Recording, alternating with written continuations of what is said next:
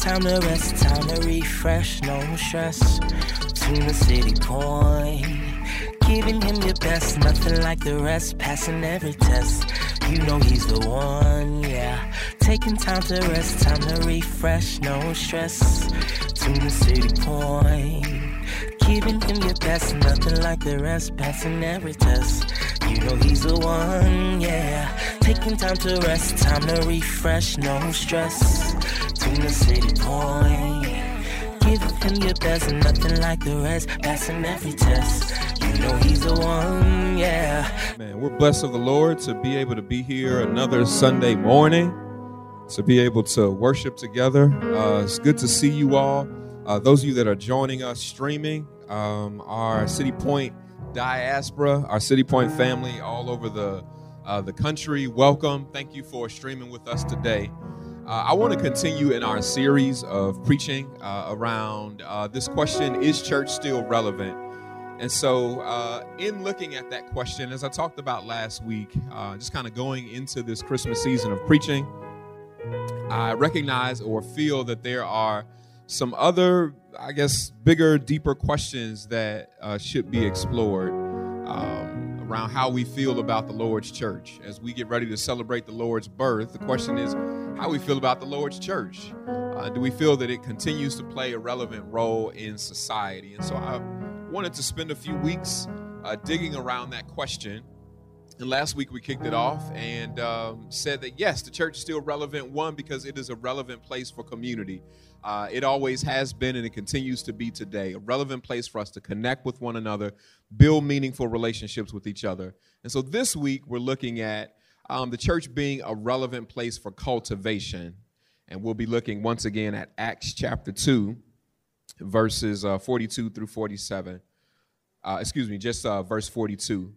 It says, The believers devoted themselves to the apostles' teaching, to the community, to their shared meals and to their prayers. Let us pray. Father, in Jesus' name, thank you so much for giving me this chance to preach to these, your people, today. I pray in the name of Jesus that you will preach through me in a way that is uh, real and relevant, in a way that is impactful. Pray that you will use me in your service. In Jesus' name, amen. Amen. I was raised there, baptized there, and married there, the church. It's where I have been built up when I was at points that were my lowest. It is where I was introduced to the God who made me and also the Christ who saved me. It's the church. It is where I learn to be generous. It's where I learn to serve other people. It is where I learn the meaning of love. The church. It is often criticized, it is often maligned, it is often caricatured through the Hollywood depictions of demagoguery and bombast. Some of the critics' points are well taken. I would even say some of the critics' points are spot on. But the church, I would also argue, has helped billions, even though it has hurt millions. It's the church. It, it helped sanction American slavery and it also helped abolish American slavery. It, simultaneously, the church helped validate Jim Crow, and it marched and it organized to eradicate Jim Crow.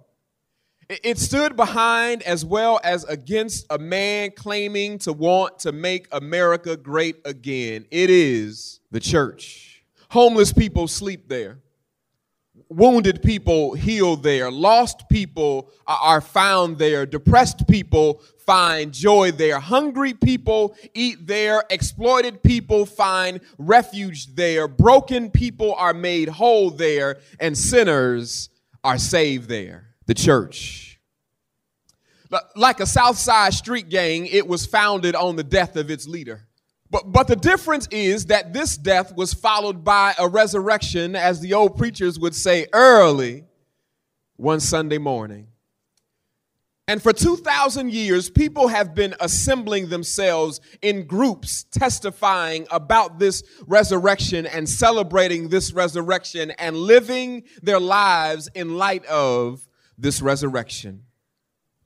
And so today, I want to talk for a few minutes about the church Uh, about the institution. And I want to respond to the question today regarding whether or not it is still relevant. I want to say unequivocally and emphatically to that question yes, the church is indeed still relevant. I shared last week that one of the reasons is because it is a relevant place for community. I want us to look at this week the fact that it is a relevant place for cultivation. When we look at the context of Acts chapter 2, uh, we, we have to recognize that verse 42, which is the verse that I read in your hearing today, uh, comes on the heels of that famous sermon that Peter preached at Pentecost. It is Pentecost is a Jewish festival that that they celebrated. It is also known as the Feast of Weeks, and it comes 50 days after the first day of Passover.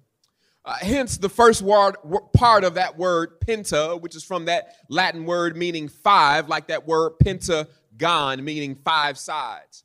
And, and so it is 50 days after the first day of the Passover that the Jews from all over the Jewish diaspora have come to Jerusalem to celebrate this festival. And, and so it happens that there is this major religious moment that breaks out all of a sudden during Pentecost.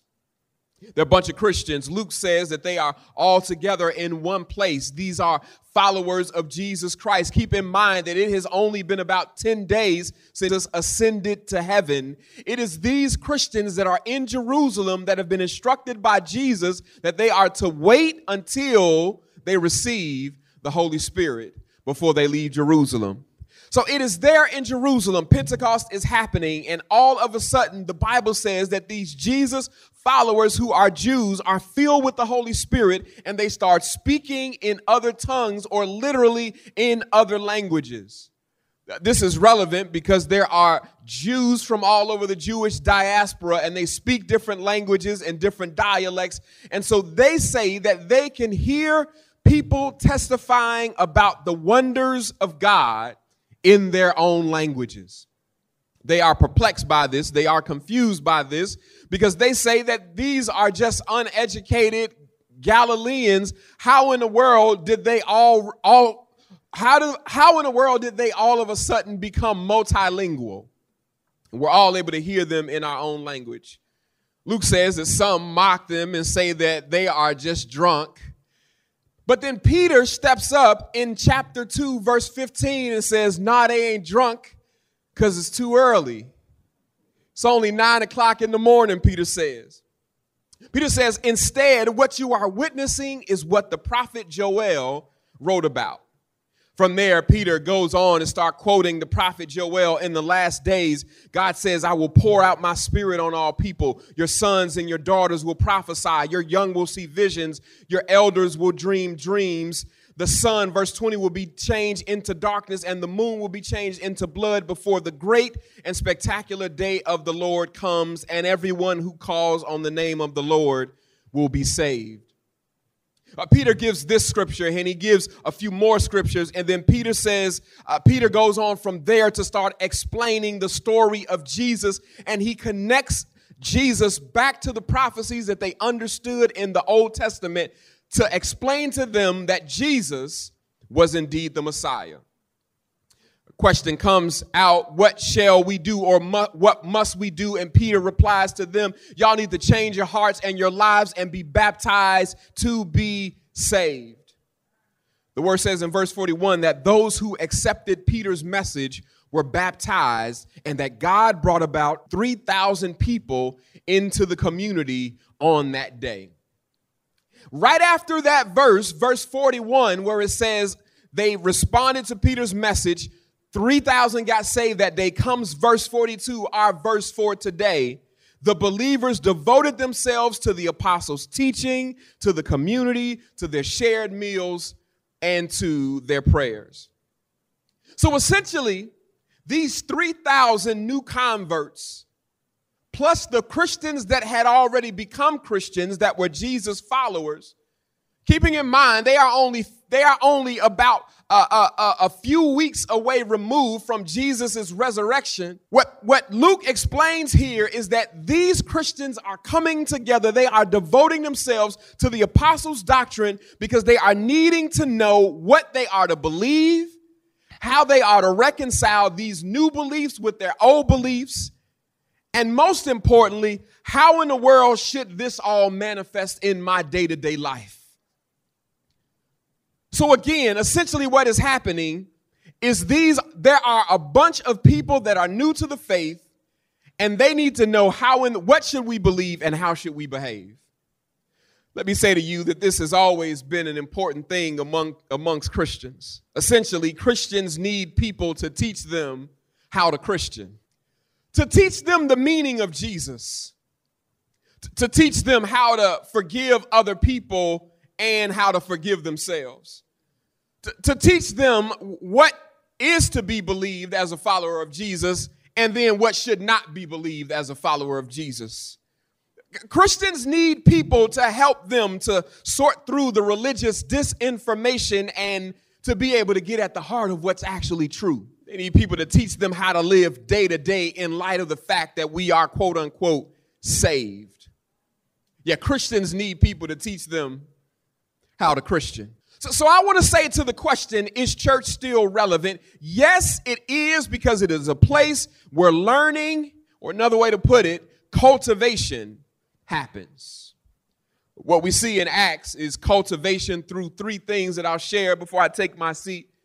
What we first of all see in Acts is that it is a, it is a place for cultivation through the explanation of Scripture. That's effectively what we saw Peter do in Acts chapter 2 Peter goes on to explain to them through the prophet Joel, um, through, through the prophet Isaiah. Uh, he goes on to explain to them that Jesus is indeed the Messiah.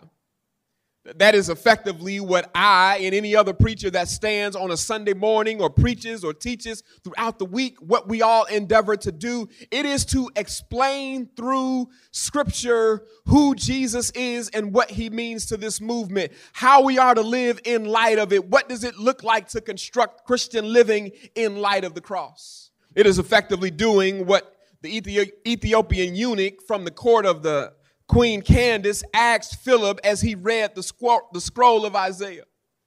He, he, he said to him effectively, I get some of what I'm reading, but I get caught up on whether or not Isaiah is talking about himself or, or, or, or somebody else. I am confused when I read some parts of scripture.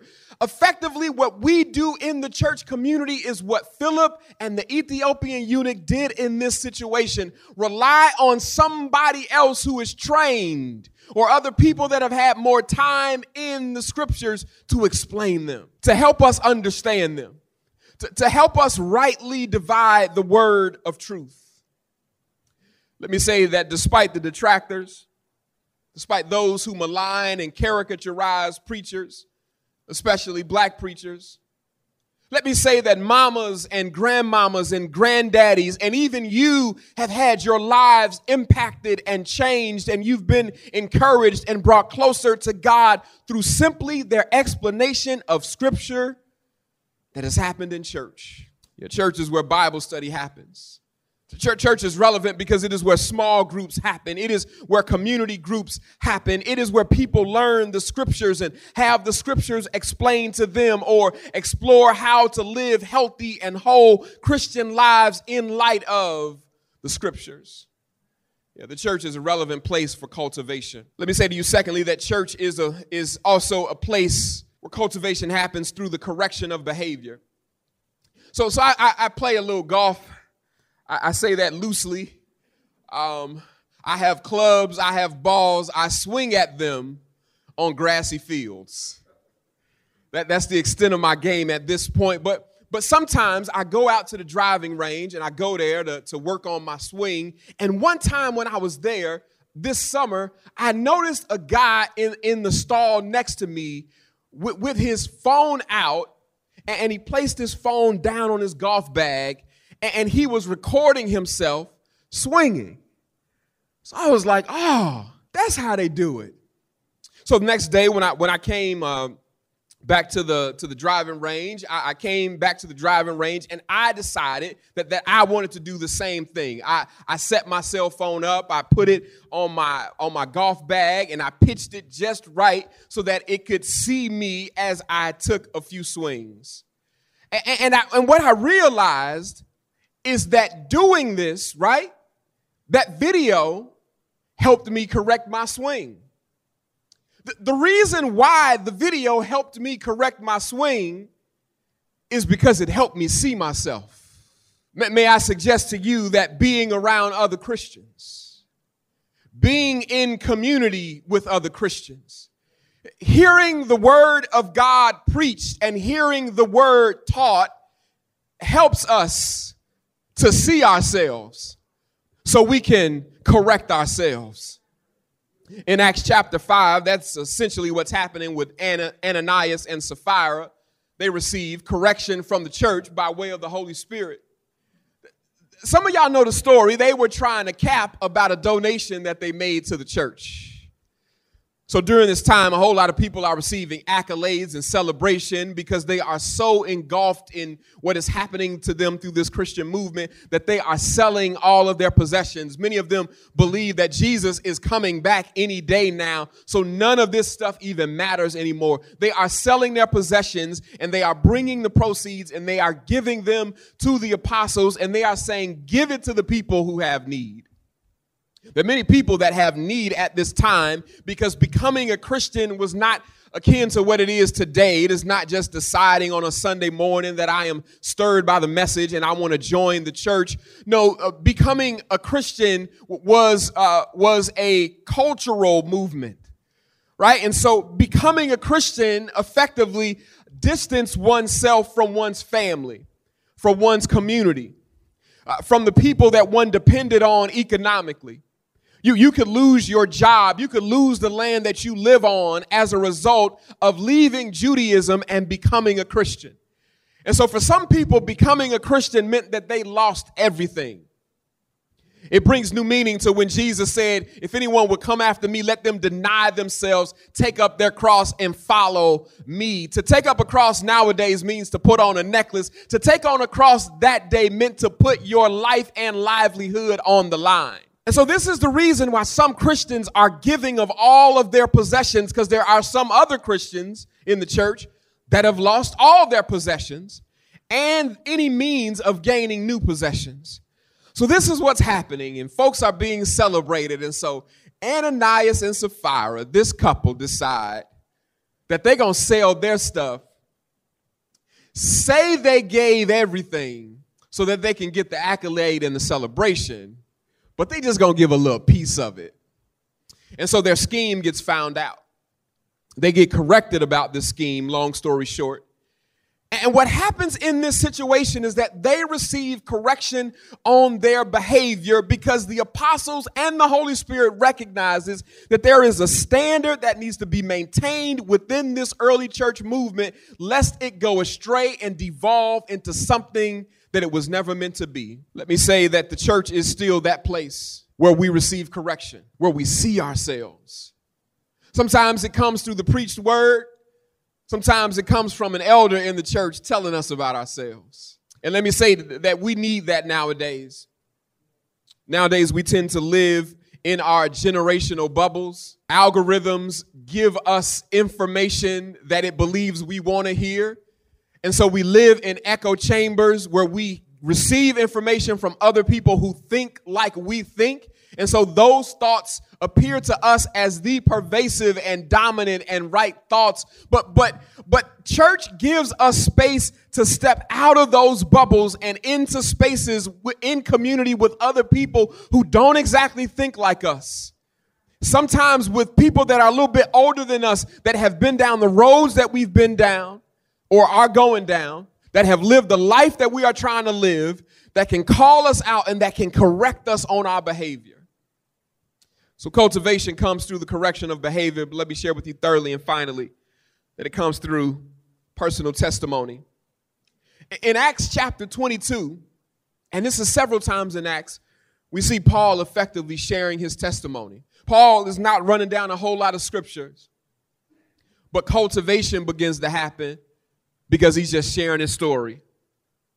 Paul is Paul is almost like the like like the the person that did 5 years in jail and found Jesus who at every family gathering has to share their story about how they used to be and how the Lord changed them.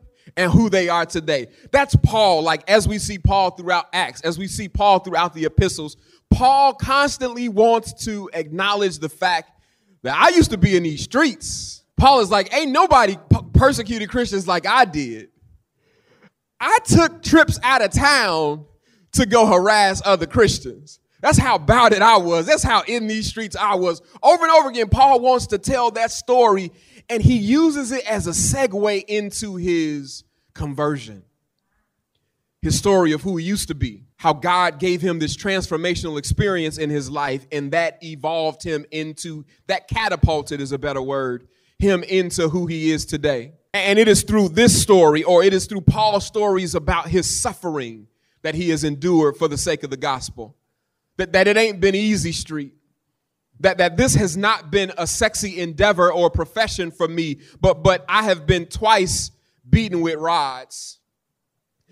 A few times I have received the 40 lashes minus one lash from the Jews.